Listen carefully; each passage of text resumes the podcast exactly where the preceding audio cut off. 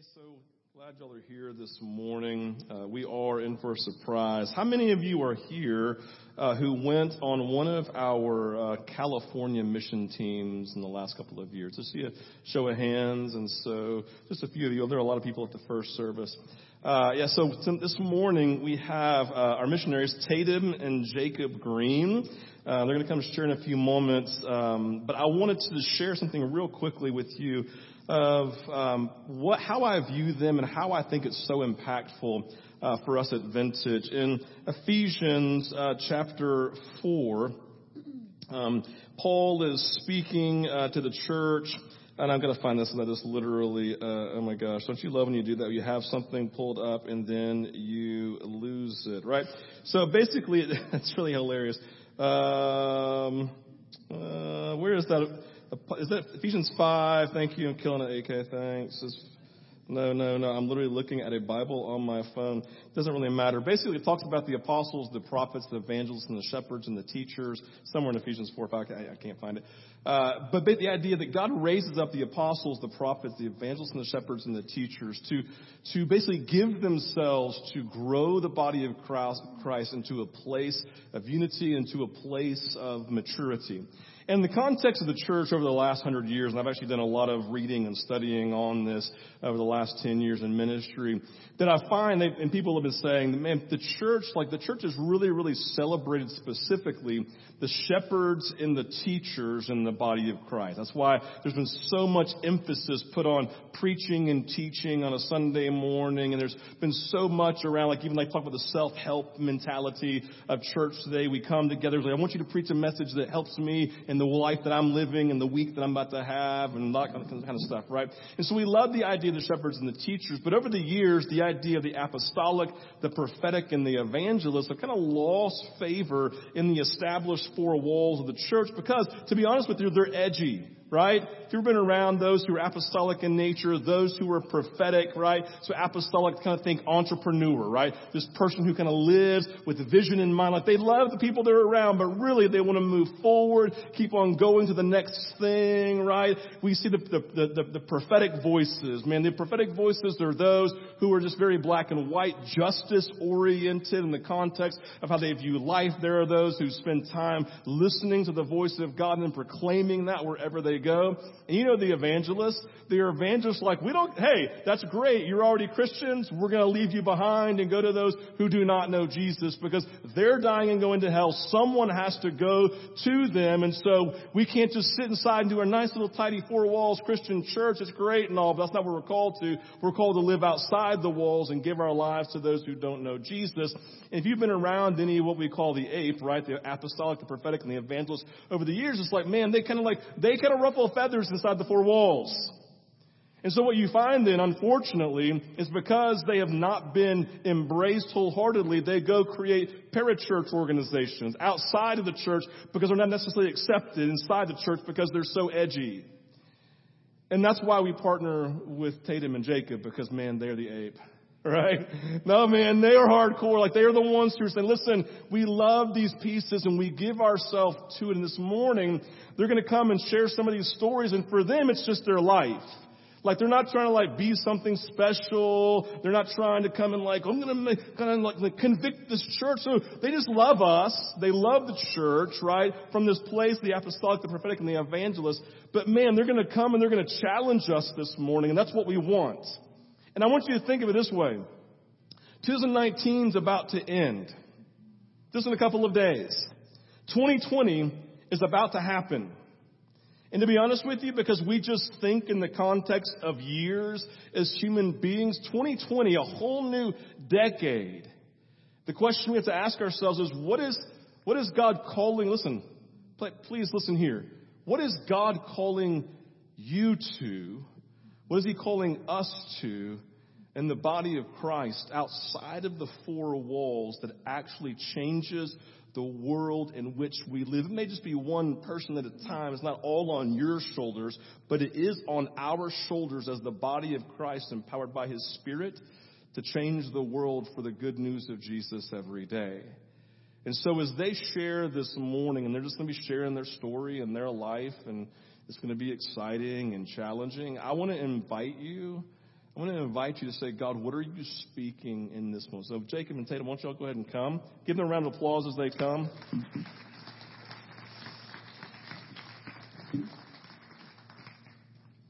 And Jacob, you can grab that microphone on your way up, man. Yeah, please do. Mm-hmm. You're welcome, Tatum. You're welcome. All right. Um, just, just a heads up, real quick. Tatum has a small person growing in her belly. Yes. And uh, yeah, so we're very excited uh, about that. So you just be in prayer for them in this season, in that. All right. Um, so this is Tatum. This is Jacob. And I invite them to come to share today. And they're going to begin by, uh, again, just want you to begin by, again, telling your story. Um, just, again, the full story. I want you to hear just who they are. The idea is that they're family. We've been supporting them as missionaries now, Randall, for how long? A couple of years. And uh, it's been a beautiful, beautiful gift to us to be a part of that. We view them as part of our family. We recognize some of you don't know them. Uh, and so I would like for you this morning is to hear a little bit of their story that kind of makes them real people, right? The human nature, the human side as well as the spiritual side of what they're doing. So why don't you just take some time and just share your, your story and kind of catch us up to where we are today.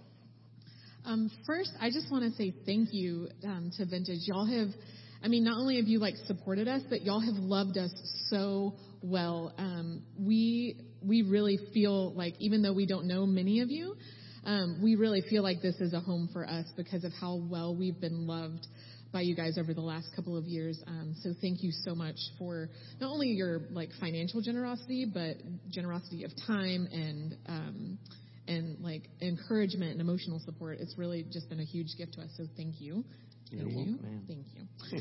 um, so I'm Tatum. I actually grew up in. I'm a I'm a child of the Transformation Network. Um, so uh, Where'd you go to high school?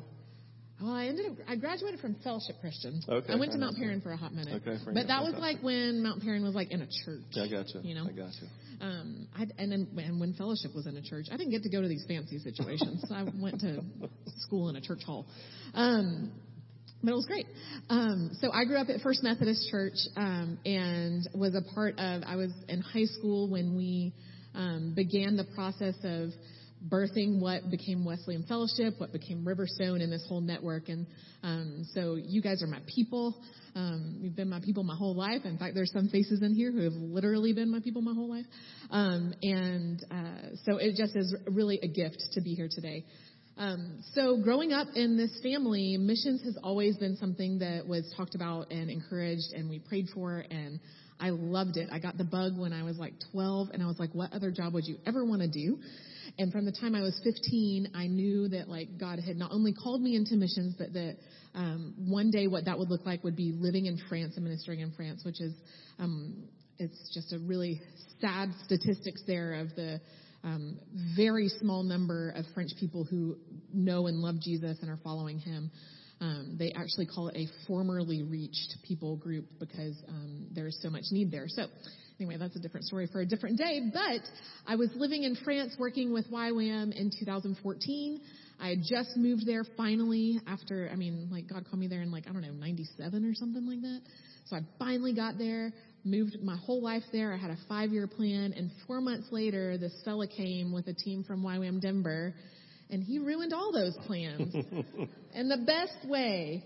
Um, so we have been working. I know probably some of you aren't super familiar with YWAM. So YWAM is Youth with a Mission. It's one of the largest missions organizations in the world, and um, our our things that make us different is that we value being international and interdenominational. Um, we have around 20,000 workers in over 180 countries, um, and they are not all white people from America. It's um, we are primarily an international organization now, which is really cool.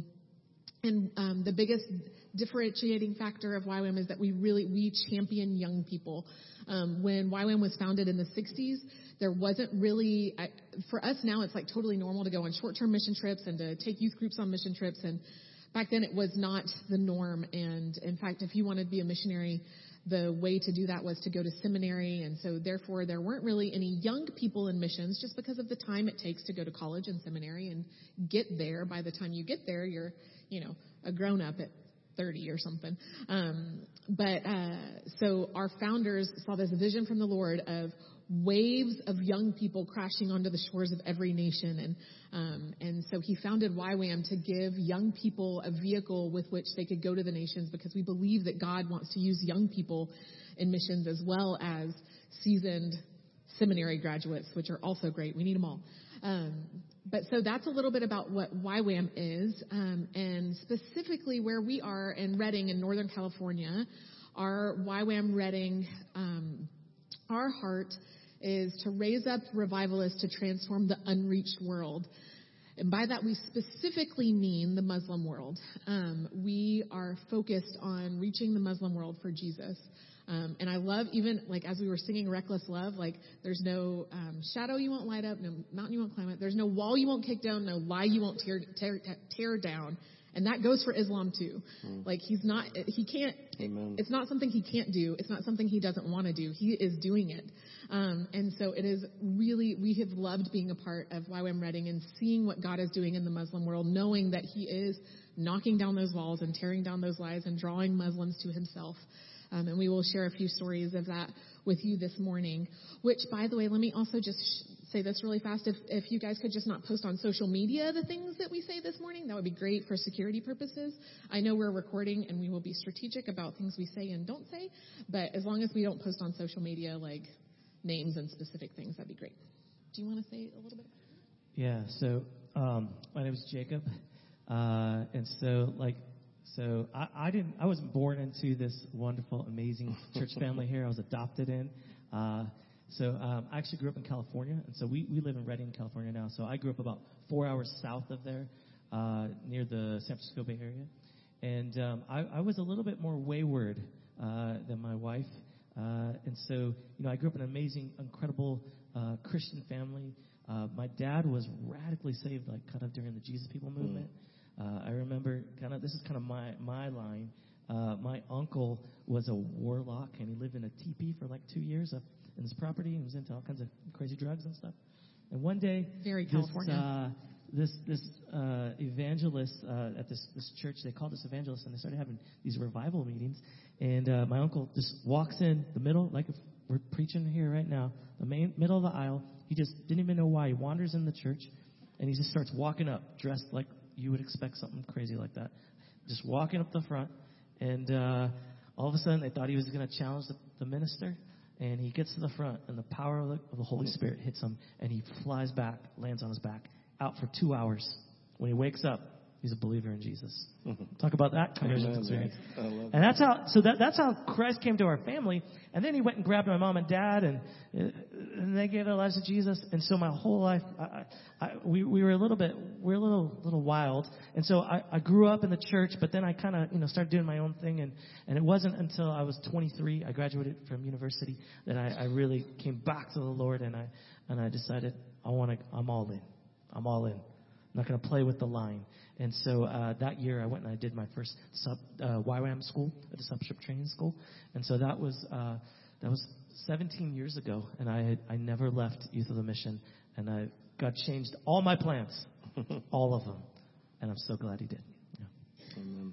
So talk this, uh, just talk for a few minutes um, around some of the things that you know, God's been doing in the context of your ministry. So obviously you have your stories in Redding with your teams. You have in the context of the places that you've traveled.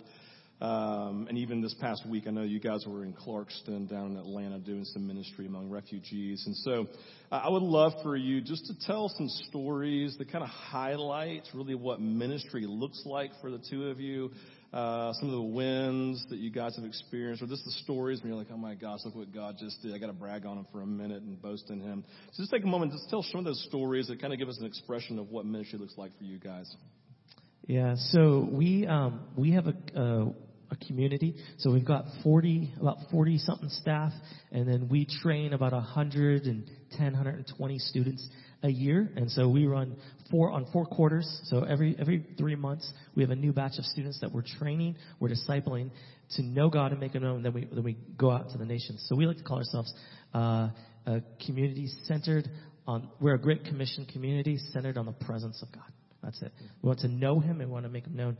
And so uh, we we're we're part of the leadership team of our campus and we're discipling and training. Um, I get to be uh, more a part of um, some of our schools and overseeing our, our younger leaders who are leading the schools and also our outreaches. And so uh, this last year we sent out, I think we were counting teams to like something like 18 different nations uh, in places that are more unreached. That's our goal, and and places you know Middle East, Central Asia, uh, Europe, places predominantly. Uh, predominantly Muslim or a, city or, or places where they're congregating at least 10% of the population or more. And we're going to these pockets where we can, we can hit an amazing amount of people who in other contexts would not have the opportunity of the gospel.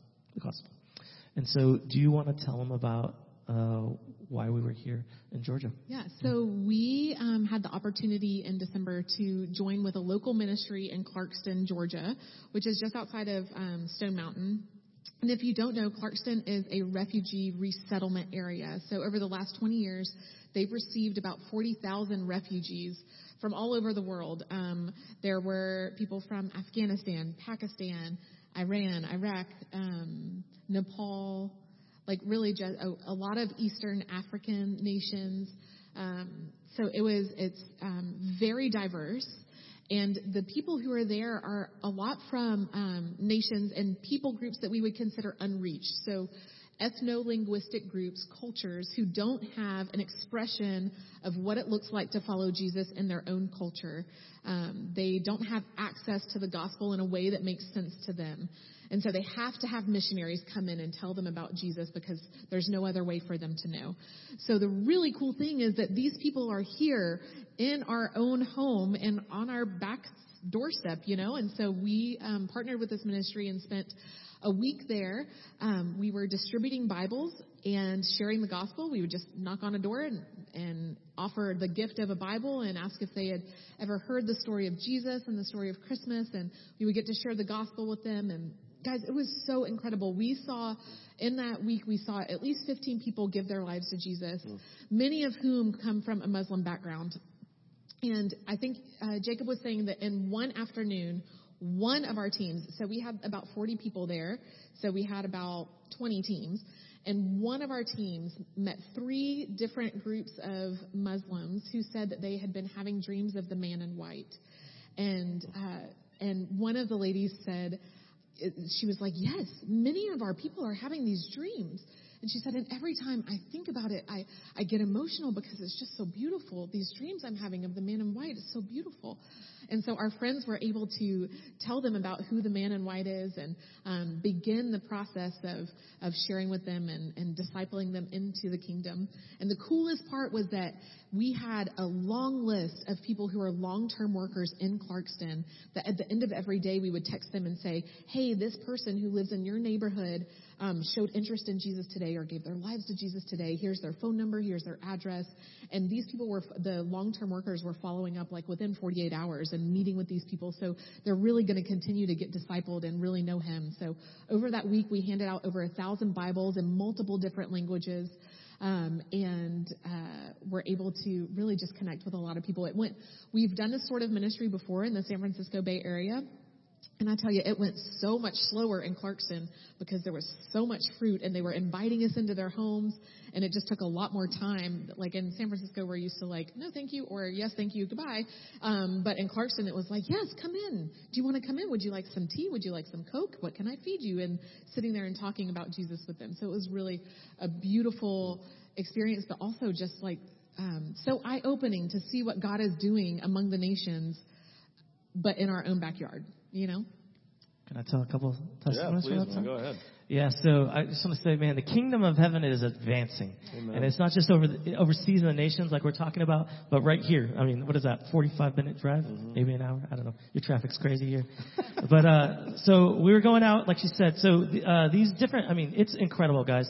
I, I spent an entire week in one apartment complex there was like a, over a thousand units. It was gigantic, and we were just going door to door. And so predominantly we focused on the on the apartment buildings uh, because that's where the highest concentration of of foreigners, refugees are. I mean, not that I, I don't mind sharing to an American, but you've had your chance. They haven't had their chance yet, so I'm going for them. So, so we're knocking on doors. And uh, like I said, I spent an entire week in this, in this development, or this, I'm sorry, not development, this apartment building. And I, the average would be like this. Probably every, one door out of 99 would not be someone, would be someone who was born in America. It was incredible. I mean, certain days, 10 different nationalities. I mean, it was, it was like being in another nation. And so we're knocking on doors and, um, one of the days, uh, we had we had got walked back and forth because we had, we there wasn't anywhere to park and obviously you know it's not the nicest area. So we are like okay let's go park our car over in the shopping center. And then we would go back and we had to pick up some people. So I, I walked in and out of this uh, complex a couple times. And on the, the on the morning when we start, first got there this one day, I'm walking and we stopped this man and we, he he was from I think he was from uh, Congo. He was Congolese. So we start praying for him. I give him a Bible in Swahili. I mean, this is incredible. If you know what's going on right now in the DRC, the Dominic, the Democratic Republic of Congo it's fascinating that I would get to meet this man and speak the gospel. So we stopped, and while that's happening, this man is walking down the street. So we had this amazing time with him. But then this other guy, and I noticed he just kind of gives me this cool look. He's like, kind of like, uh, that was not what he did. Sorry, but he, but he kind of winked at me like, just kind of like, oh, you're doing a good thing. And he, and he's weird. He kind of just tapped me on the shoulder, and I was like, okay, just making sure he wasn't trying to rob me. And then I was like, sweet, cool, bro, thanks. And he keeps walking. So then we're in the complex, and then now I'm praying for like a whole group of these youth. And then the guy's walking by again, and he sees us with another group but these were these were also Africans. And so then he stops and he goes, okay, because this is probably the second or third time he'd walked by us because we'd been coming back and forth. And he's like, cross the street, and he's yelling out, what are you guys doing here? Like, why are you here? And we're like, oh, we're here telling people about Jesus, and we're giving out Bibles. And he's like, hold on a second. So he comes closer, and we begin this conversation. And in the beginning of our conversation, he begins telling me, oh, you know, he was saying something that maybe you've heard along this lines. Uh, all paths, you know, I, I believe in, you know, Buddha, Islam, Muhammad, Jesus, they're all the same. It all kind of leads to the same, this way. And this is kind of what he was discussing. And I said, well, I don't think that's true, actually. Can I explain why? And I began to explain what, what, what separates Jesus. And at first he was kind of like this, and then I just, we just began to share the gospel. And, and to come to find out, this guy is actually from Bosnia. Uh, so he, he grew up in a place that had, I mean, incredible um, civil war and conflict. And, and I'd actually been there before as a missionary, so I was, you know, connecting on this level, and all, he starts telling us a story. And and by the end, I began to, to share about what it actually means to have a relationship with Jesus and when he, what he died for on the cross. And what he had the power to defeat the law of sin and death. And it wasn't just to get you into heaven, but he had answers for every single situation here on earth. And I was like, do you want that now? And from like, well, I all eat, I said, no, no, no, no, no, it's Jesus. I began to focus on Jesus and he was like, yes. We end up praying with him, gives his life to the Lord. Incredible time. Uh, totally different story from when we met him.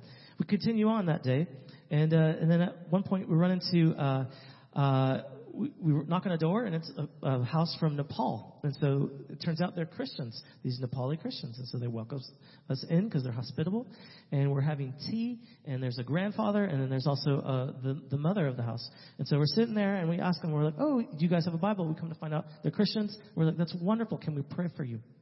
We begin to pray. And she said, well, I said, what can we pray for? And the, the mom goes, well, you can pray for my son. They'd been there in the, in the United States now for six years. And they said, would you pray for my son because he doesn't go to church with the family. And this is all through Google Translate, right? No, That's how you're communicating? Uh, and a little bit of English. She didn't speak much English. And so at this point, I said, okay, let's pray for your son. And she's like, yeah, he stays out all night. He's, he smokes all the time with his friends, and he, he doesn't go to church anymore. I said, okay, let's pray for him. We're going to pray. As I'm praying, she's looking out the window, and her eyes go up, and all of a sudden she goes, that's my son. He's here right now. And he happens to come home right as we begin to pray for him and he tries to run in the house up the stairs without greeting us and that was not cool in their culture she she like asian mama calls him out like i, I don't know what she was saying but it was like get in here. You can tell. Get in here and sit down and say hi to our guests. And so he's forced to, and he sits down and he's like, hi. And, it, you know, uh, very common with the people we're meeting in, in the area, that children are a lot better in English because they go to school uh, than the parents. So he's speaking in almost perfect English. And so we began to discuss, and I just, we just honed in on this guy because this is this is a divine appointment as we were praying for him, and uh, we began to talk. And I just actually began to tell my testimony a little bit how I grew up in the church and how I, I didn't go to church for almost eight years, uh, and and and then I had an actual encounter with this God who who who came to change everything and make everything new, and he begins to open up and he begins to open up his life and he goes, you know, I actually love God and I I want to live for God. But all these temptations, they come to me all the time. And he starts talking about smoking and drinking and all the temptations of the world. And he was so honest. And we're sitting there, and the entire time this conversation is going on, his mother and his grandfather, they can't hear. So he's just being very open in English. And we would begin to pray for him and to prophesy over him. And every time you could see the grandpa, he would just start praying. He just, he didn't know what was going on, but he knew something was happening in the spirit. And so they're just interceding. And at one point, I began to challenge him that God has a plan for his life and he, and he wants to give him power over those things. And he receives you as a son. And he, and we asked him, did you want to receive that today? And he gives, and he's like, yes. And he begins to repent and he gives his life to the Lord right there in the moment. It was this incredible encounter. And, um, and so then we ended up, we, we, we hooked him up with a, a a man who's part of our organization, Youth of the Mission, uh, who's Nepali that lives there, and it's just an amazing day. I mean, it's just, everywhere we're going. I just want to say this: the, the harvest is ready. Mm, it's ripe. amen. Like Jesus said, you know, pray for the Lord of the, the Lord of the laborers to send out harvest. Look up, you know, look up the fields. They're white for harvest. Some say, oh, it's not the season. I just want to say it's the season, even here in Georgia right now. So if you, you could probably tell from the stories he was telling, but especially in YWAM in general, but especially at YWAM Redding, we really value um, evangelism. And so Jacob is a huge part of that in our community of carrying that and of, of training our young people in that. Um, and so that's what we we do that in Redding. We close down every Friday afternoon, and our whole community goes out on the streets um, and shares the gospel with people and prays for them. Um, and then we also do that when we go out on our international outreaches into the different nations, um, which is a unique approach um, in the world of missions with the specific people that we're targeting. Um, a lot of missionaries wouldn't want to overtly share the gospel um, in the Muslim world, but we um, we value that, and as short-term teams, uh, that's possible for us. Um, and so we have had the privilege to see every team that we've sent out. Um, and like Jacob said, we only send teams where there is at least 10% or more Muslim population. And every team we've sent out um, has come back with testimonies of people giving their lives to Jesus. Um, so God is moving in the Muslim world, and, and, and He's drawing their hearts to them, and it's just really beautiful to watch. So talk about, uh, so tell some of those moments. I know in the first service, talked about some of these outreaches that we did over in Dubai. Um, talk just a little bit. So you take these teams here in Redding, you train them, and then you send you send them out uh, for a couple of months. Just talk about what that looks like and just some of the experiences y'all have had. Yeah, so um, so you know there we have something like a hundred target nations that we want to see where there's not a lot of people going, and so we what we do during our we have discipleship training schools, and so they our students come in for uh, three months of a lecture phase where we're um, that's the aspect where they're learning they're they're getting to know God to know Him, and then the the, the second part is the two months we take them on a cross cultural overseas missions, and that's the know the making Him known part. And so uh, we're taking teams to different places. And one of the things in the last couple years that we've uh, got to be a part of, um, our our campus, we're we're known uh, we're known for being pretty radical in faith and bold evangelism. That's kind of who we are, even in the world of YWAM. And so uh, we we began to partner a lot with some of the we have a, quite a few in Northern California, uh, other uh, YWAM locations that are training centers as well. And one of the things that happened quite a few years ago is that we we would meet together in conferences and gathering, and but we had this challenge from the Lord and the Holy Spirit was not to just meet together, but to actually do life together, do something of substance. So we felt like God was saying, do an outreach every year with all your different ministries together. You know, oftentimes we're doing our ministry, our thing, building our you know kind of thing, but he, he it was this thing of unity that the Lord was really challenging us.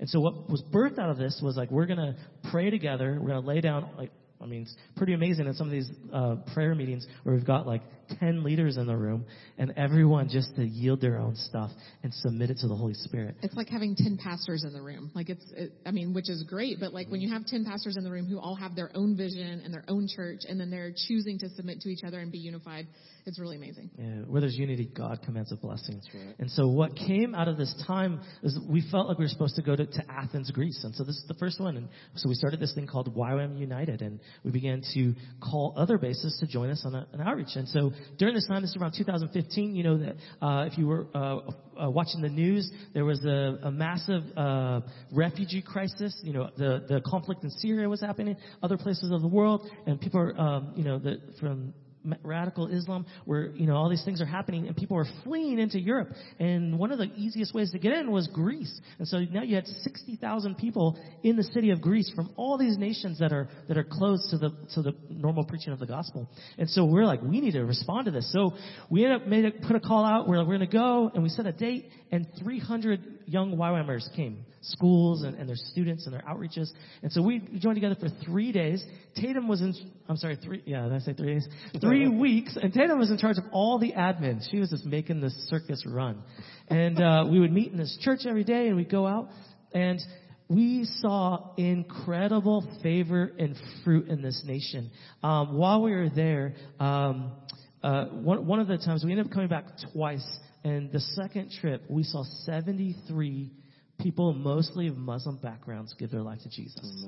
Um, in an incredible time, and uh, The picture in the hall of um, there's one of Jacob baptizing people in the Aegean Sea, and it's from that time. And he was actually baptizing a man from Afghanistan in that, which is crazy. That's awesome. Yeah, it- an amazing time. And one of the times we were out, one of the days, just to give you kind of what, what God was doing, um, we had we had been going to public squares, and you know, you know, we weren't really asking permission. We just do it first, and if they got a problem, well, well, oh, yeah, they got a problem. We'll stop and we'll go somewhere else. And so we had been hitting these squares, and one of them, we we actually we were getting a problem, and the, and the police officer was actually like, "You can go over here and do whatever you want." We're like, "Sweet!" And so we moved our crew, and uh, we had a massive amount of young people, and we happened to have this uh, uh, art performing arts uh, group with us, a, a YWAM group that tours in Europe, and they, they're kind of like Christian Stomp. They use drums, they do all these weird things with their feet. Yeah, anyways, they're amazing. All these unique instruments, percussions. And so they start drumming. And when they would start drumming, it was incredible because, you know, drums travel and people would just start to flock. And then we'd publicly begin to preach the gospel. At times we would have two different translators going because you'd have one, someone speaking Arabic, someone speaking Farsi and more of the Persian languages, and English, and then sometimes Greek. And so it was an incredible thing. While this happened, we didn't know. Uh, so these drums start going, and up the street there's a there's a park, and um, there's a man from Iran, and he's there, and and he'd been walking around the street that day, and he'd been pondering because he'd been pondering this question. I've heard of what this Christianity is from my, my background as a, as a Muslim, and it's not good, right? You know, the things that they say. But, but I'm seeing something different in my eyes. And what he was having to grapple with was this. He realized everybody that was helping him as he'd been on his journey as a refugee had been Christians.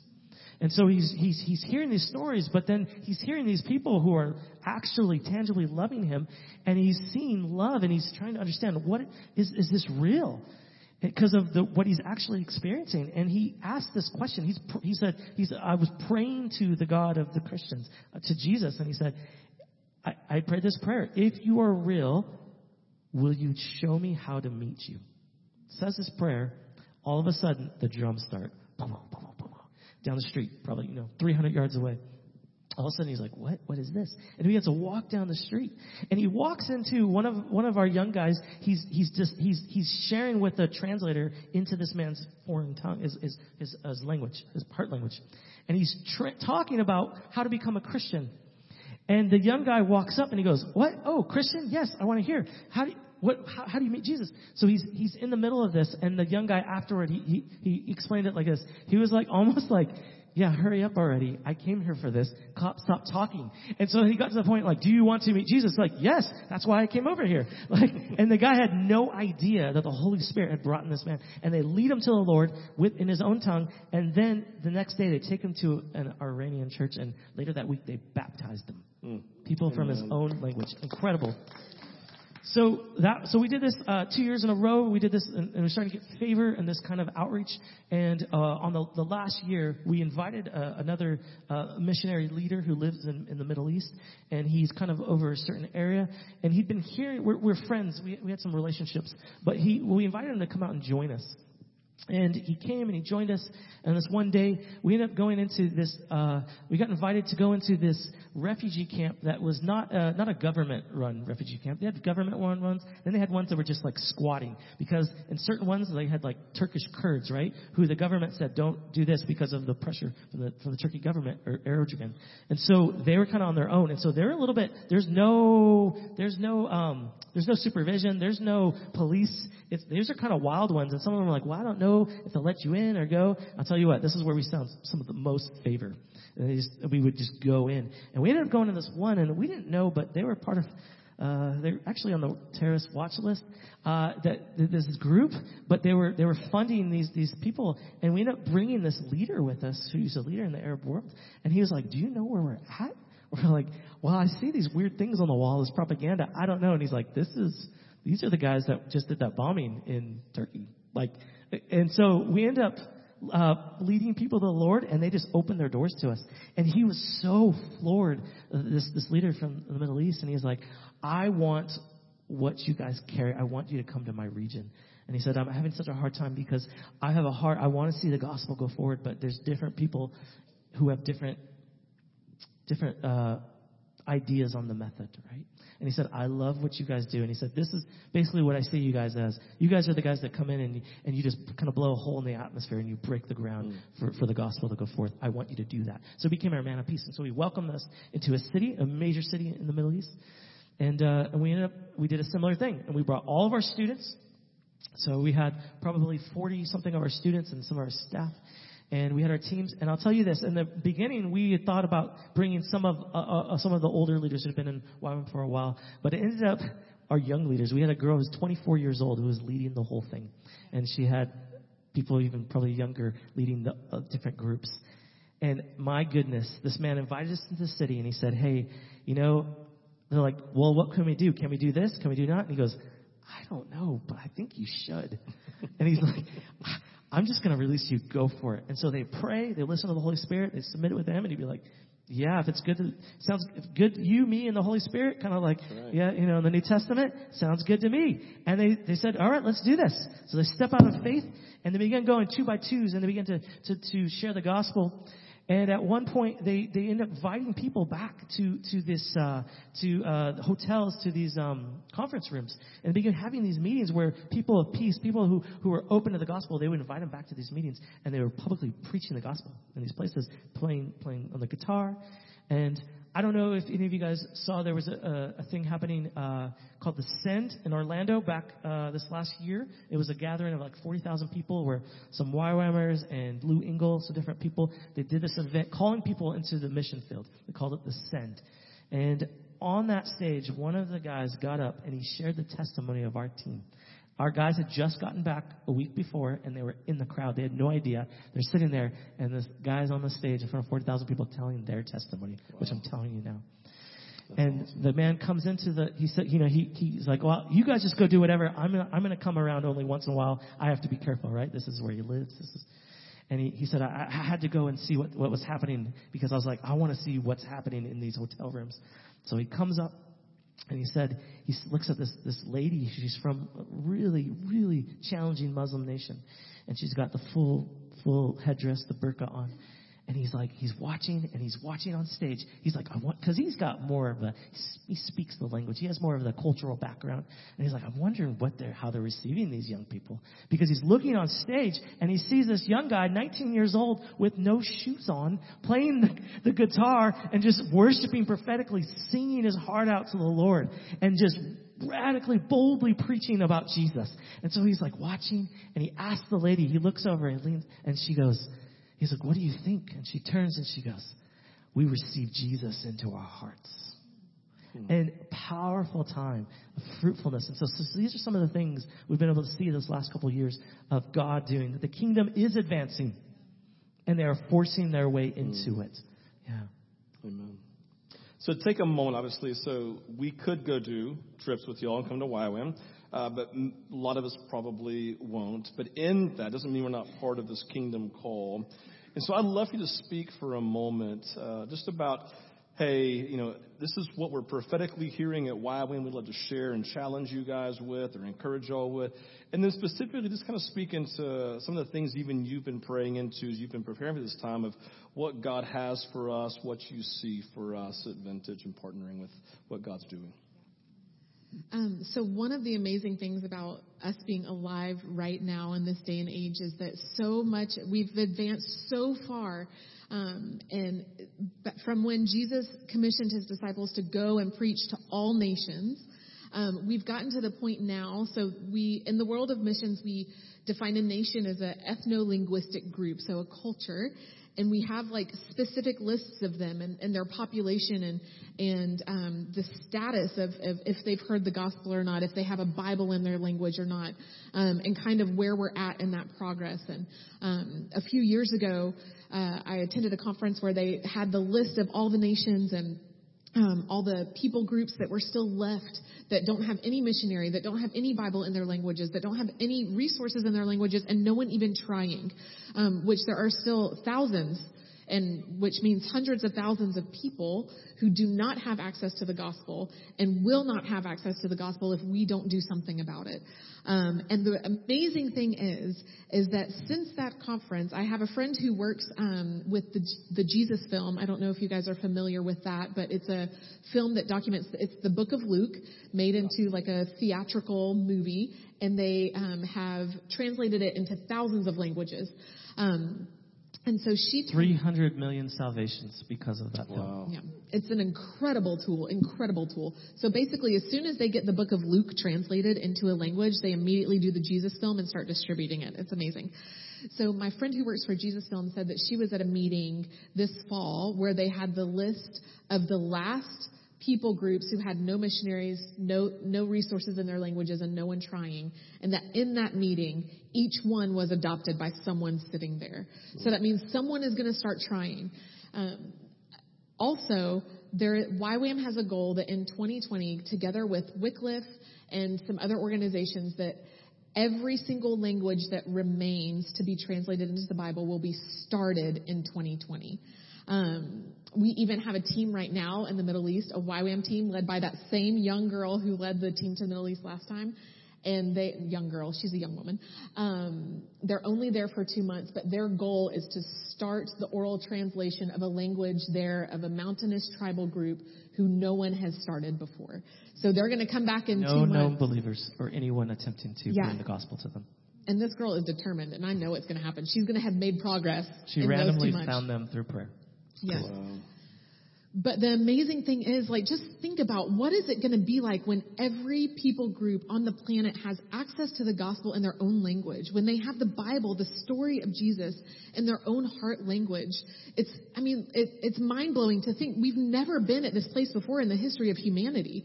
And in our lifetime, we will be able to see every tribe, tongue, and nation reached with the good news of Jesus. Not every individual. We still have a long way to go for that.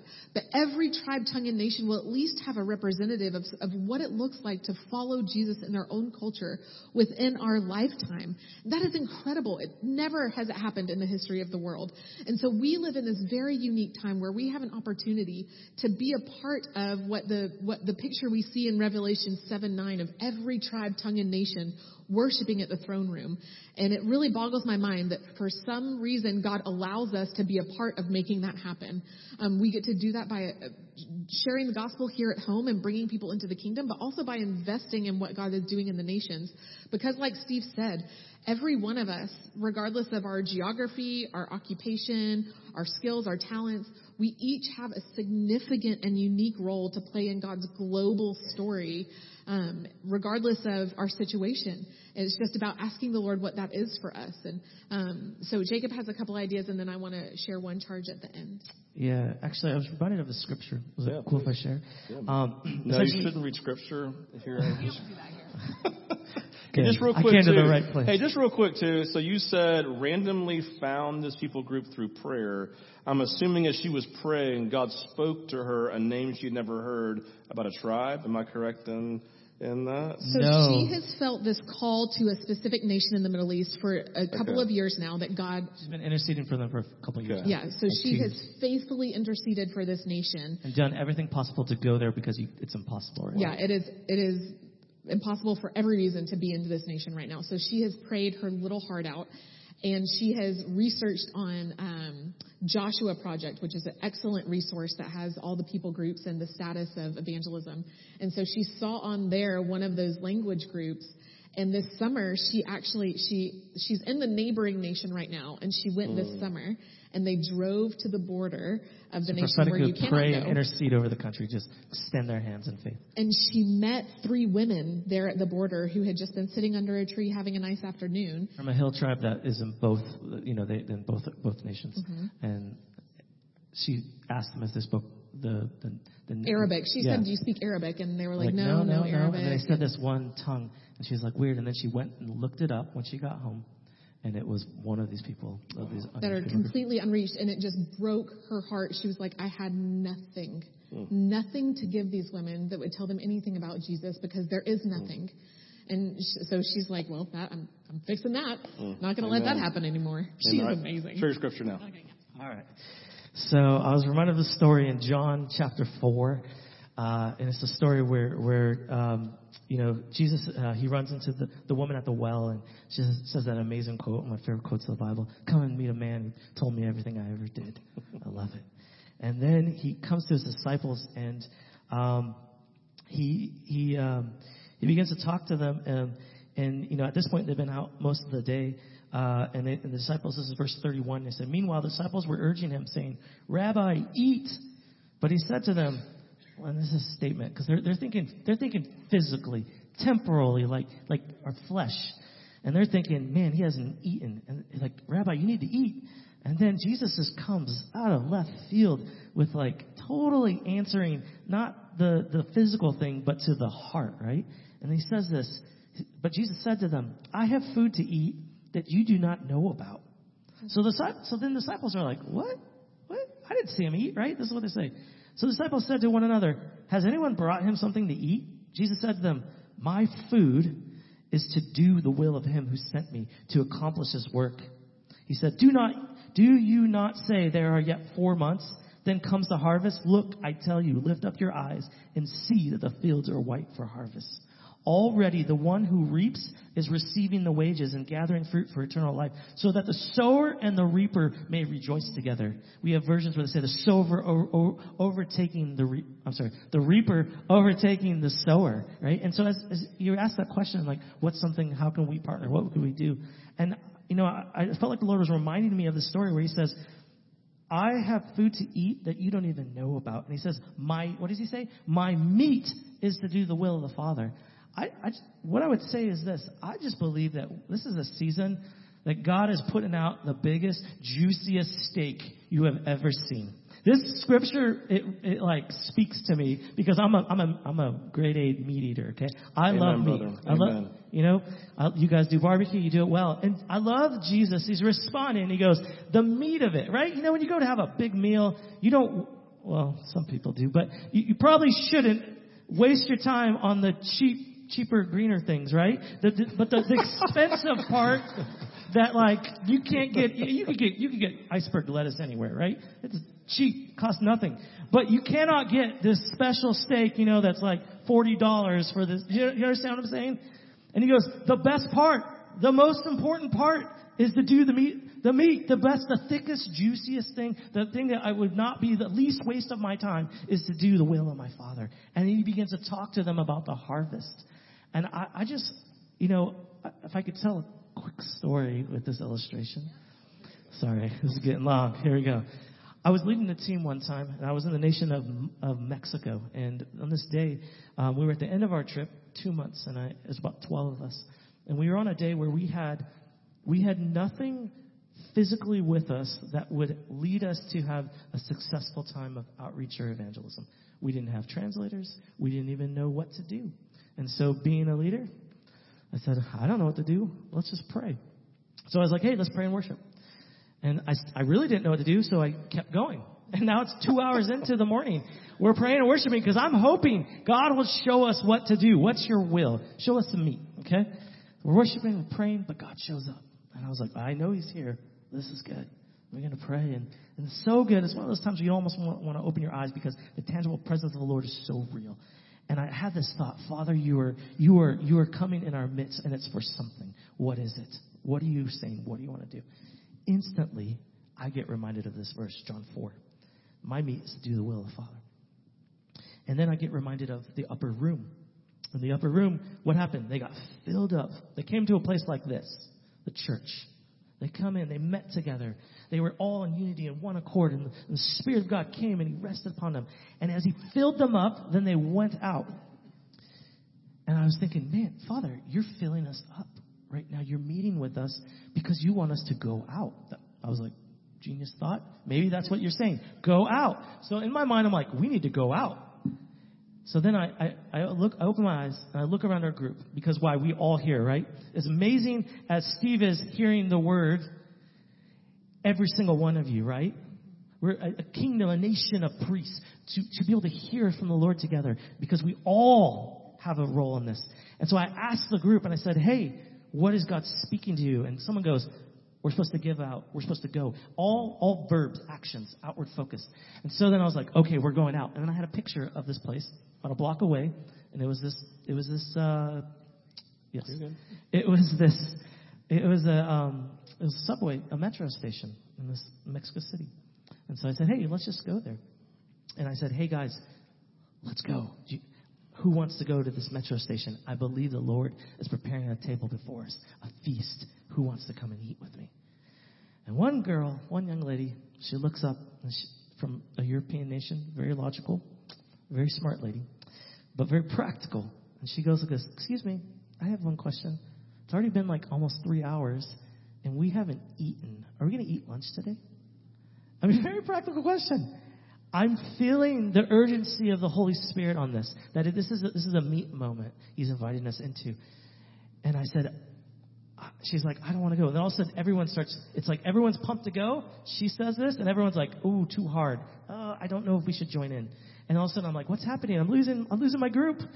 And then all of a sudden, in that moment, a young lady, another young lady in the team goes, Wait a second. She puts up her hand and she goes, she goes, the entire time, oh, sorry, I shared the verse. Okay. That verse popped on my head. My meat is to do the will of the Father. So I'm like, if I share this verse right now, I'm going to be like the worst leader ever. Because they're going to be like, we're hungry. And you're, you're, you're like the, the worst verse you could pick out of the scriptures to come against our hunger. Like, you're so weak. My food is to do the will of the Father. And I thought they were going to like revolt against me if I said it. But I said it. I said, I, am not trying to be confrontational, but this is what the Lord just spoke to me. I, and I said, He said, I have meat, that, food that you don't even know about. And then the girl jumps up. She goes, Oh my gosh, this entire time we've been worshiping, that's the verse that the Lord put on my heart. But I didn't know why. I had no idea. I didn't have context. And she's like, We need to go. There's something happening here that we do not need. We do, it's not time for us to miss out. And so what I did was I looked at the group and I remember I said, Hey guys, I'm, at the time I was like 32, I think.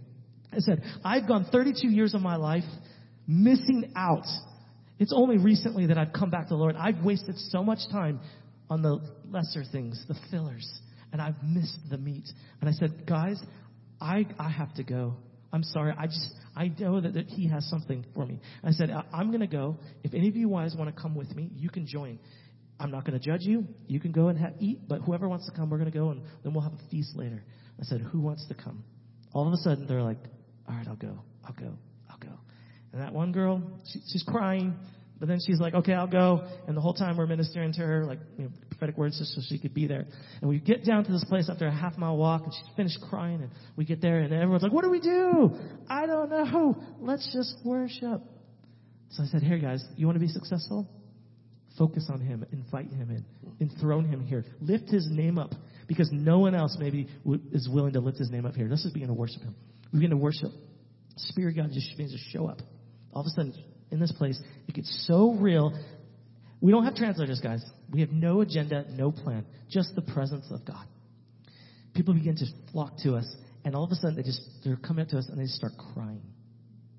No one's speaking. They're just crying. Our team's looking at me like, what do we do? And I was like, I don't know. Just lay hands on them. Just start praying in English. Holy Spirit could speak their languages. It doesn't matter. If you don't, if you're not prepared, you're not trained, you don't have, doesn't matter. God is doing something. Just put your hand on them. We begin to pray. People are weeping. All of a sudden, there's a man comes up. Two young ladies. I'm praying for someone. Two young ladies. They're teens. One of them was, I think, early 20s. The other one was a teenager. They put their hand on this man. I turn around. I look, and they're doing this to the back of this guy. They're doing this. They're like hitting him on the back. And I'm like trying to concentrate on my conversation, but I'm like, what the heck is happening here? And I'm like, is this Smith's Wigglesworth? What, what is going on here? This is getting real. And they said, when he walked up, they felt like the Lord said, something needs to come out of this man. And so they're over here, and the girl felt like God said, like, hit him on the back. Wild. So she begins to do this. She starts like doing this thing. And all of a sudden, as they're doing that, they come to find out he is mute. The man cannot speak. Like he's a homeless man who does not have he does not have the ability to speak. He's a beggar, right? He looks like this. And they're they begin to talk to him, and the young girl goes, she goes, I'm, and so she starts doing this thing, and they start to pray for him, and all of a sudden his his his neck muscles begin to like go up and down, like contractions of his muscles. And I'm just going to tell you the truth here. You can deal with it however you want, but as the Spirit of God is doing something in him, something that is opposite working in him is now starting to come out. And so he, he actually begins to, in this deliverance moment, he begins to vomit. He's over, literally over this walkway, over the highway, and he's vomiting down where cars are driving, and it's bright, like, colors like reds and yellows. Okay? And it's coming out, and they see his neck muscles contracting, and they're like, you need to say the name Jesus. And so they're like, say it. And he goes, starts like this. He goes, Jesus. and he's like, Jesus! And he gets louder and louder. And the man speaks. Gets healed. Gives his life to Jesus. All around us, people are freaking out, like, what is happening? There's something different here. We've never seen it like this before. God shows up. And then we invite this man. We say, hey, why don't you come with us? Uh, tomorrow, it's our last day. Come and join us at this church service. He comes in the next day. I don't even recognize him. He mm. went home, kind of like that lady at the well. Come and see a man. Told me everything I ever did changed my whole life. Went home, showered, shaved, come in looking like a new man. He came in, we were at the front, we were kind of leading this church service, and it comes in a door like that, and the people in the church walk him on forward, on, on, up to the front, and they put him right in the front like a seat of honor. Yesterday he was a beggar. They put him as a, in the seat of honor right here. And I'm watching this man sing worship songs. Hallelujah. Could not speak the day mm. before. I am telling you, one of the greatest moments of my life. That night, God showed up in a way people were getting healed. Oil, I don't even know what that is, showing up at people's hands. A young 19 year old prays for a grandma with a cane. She gets healed, and then they're dancing together. I mean, I, God, marriage is getting restored. And I tell you that verse to say this.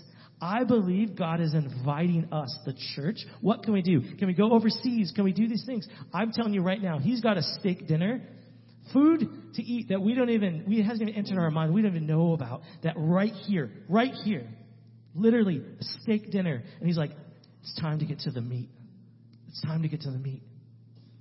Food that we don't even know about. And I, I just want to say, I believe God has perfectly suited this church, every single one of you guys, to see his kingdom come everywhere you go. You guys are radical.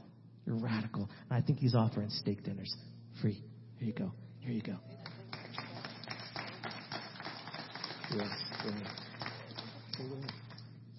Um, one last thing. When I was praying um, for you guys, sorry, been out of the South too long. When I was praying for y'all, um, what I re- the the image I saw was you as a congregation standing up in here and, and all taking one step forward. And when I asked the Lord what that meant, I felt like that what he said was that he has um, something new for each of you to move into to be a part of what he's doing in the nations. And it's something specific. It's something possible that you can do. It's not some huge like vision that's way out there, but it's a it's a possible step that you can take that is going to take some action and it's going to be um, perhaps inconvenient or uncomfortable.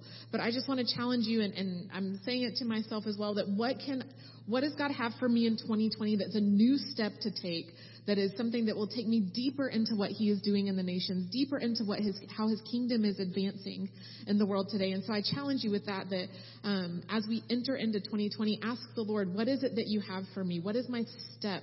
My very possible step, but that might it takes some effort and, and some intentionality to make. Um, it could be finding a people group on Joshua Project and, and interceding for them like crazy. It could be finding a Bible translation that still needs to happen and investing in that financially and and seeing that come to fruition. Um, it could it could be a variety of things. God can speak anything, but I just challenge you to ask Him. Say, how can I be more involved in what you're doing in the nations? Mm, amen. So let's do this this morning. If you don't mind, go ahead and stand as we come to a time of ministry. And I'm going to have um, I'm going to have Jacob pray over us as we um, this morning. And the idea is this very very simple. God's doing this work. He has this steak in front of us, right? He has this step for us, and and I just want, I just want Jacob to pray over us um, that God would just, uh, basically in a sense, a, a, prayer of release. God, just think of like a wind that hits your open arms, saying, and the, as in wind getting into your sails, right? I just believe God wants to do this work this morning. And the idea then is when we, after this, this week and months coming up, we step into 2020, saying, God, we want to keep this in front of us. What do you have for us? What's the, what are the steps you're continually calling us to take? And we're just going to ask God this morning to do a work of grace, His movement into us to propel us forward. So with that, just put yourself in a posture of receiving uh, this morning as Jacob prays over us. Yeah, Father, I just thank you. Uh, I thank you for your presence, Father. I, I thank you for what you did on the cross. Yes. You, you did it already. You've already paid for it. Father, everything that could enter into our, our thoughts, our mind, or our heart right now that could stand in front of us, an assignment or a task or a thing that has not yet come to pass. You paid for every single one of those things. You are the answer. Jesus, you change everything. There is not one thing that you didn't come to make all things new when you came on the cross. And so, Father, I thank you this morning. Father, I, I just pray a release of your grace, Lord a grace. I, I just pray hope. I just thank you, Father, that we would, our alignment, our hope, we would step into the hope that you have, Father. I, I, I just pray that faith would arise in our hearts, that we would align, we would see as you see this morning. And I pray that obstacles and things that would stand in the way, that we would see you, Jesus, the answer. So, Father, I just pray a blessing over this congregation, Father, to walk in the identity that he paid for on the cross. He said, All authority in heaven and earth has been given to me. Now there go in my name. So, Father, I pray, release that anointing in this room. I think you, this is who they are. We just call them to be who you've made them to be. You've made them to be radical, more than overcomers, you say. So, Father, I pray that in this next season, 2020, you would release them into doing the best part. The best part there's a lot of good things sometimes that keep us from doing the best part. Mary and Martha, she said, but she's chosen the best part. Father, I thank you. There are things that you want them to do this season that will be like, wherever this gospel goes forth, they're going to tell stories about this because of their willingness to trust you and to say, you have the best plan. Not my will be done, but you'd be like, Jesus, your will be done. So, Father, I pray let your will be done this season in 2020 and that you've not made it too difficult. You say, I've, I've made it plain. I put it in front of you. I've made it easy to see. And Father, I pray this would be that season they could just see and step into it because it's your grace. In Jesus' name. Amen. Amen. Thanks, guys. We love you. All just, can, just honor them as they as they go this morning. Thanks. We're going to go into a time of worship. I know we're already at 12:30, and so if you need to go this morning, you're more than welcome to do that. We're going to come in. This I have an opportunity just to respond as the Lord may lead. I will have ministry teams available on both sides for a little while. Communion is available every Sunday. And this morning, if you came prepared for a year-end offering, just for your tithes and offerings, offering baskets will be here as our expression of worship. I invite you to respond uh, as the Lord leads. We do believe as we step into this new year, God is doing something unique in us, and He's doing something in you. And I just want to encourage you to not miss that, right? Just continue to take time to look to Jesus. As we see him, he begins to reveal things to us about how he feels, about his call in our life. And so with that, uh, you respond as the Lord leads. I'm just going to pray for us this morning. God, that you would do this work, Lord, that we've talked about this morning, that it's something that only you can do. And we say, Jesus, would you move in power? Would you speak life over us, God? Would you do a work, Jesus, that only you can do? That 2020, God, for all of us would be a season of breakthrough. Got to be a season, God, of redemption. Got to be a season of falling more in love with you. And so, Jesus, you are good. You are holy. We love you. We pray this in your name. You respond as the Lord leads this morning. If you need to go, you are more than welcome to do so. You guys have a great week. Jacob and Tatum will be here. Listen, they do live off of support. If you're looking for missionaries to support in 2020, they would love to connect with you and chat with you about that. We guys love you.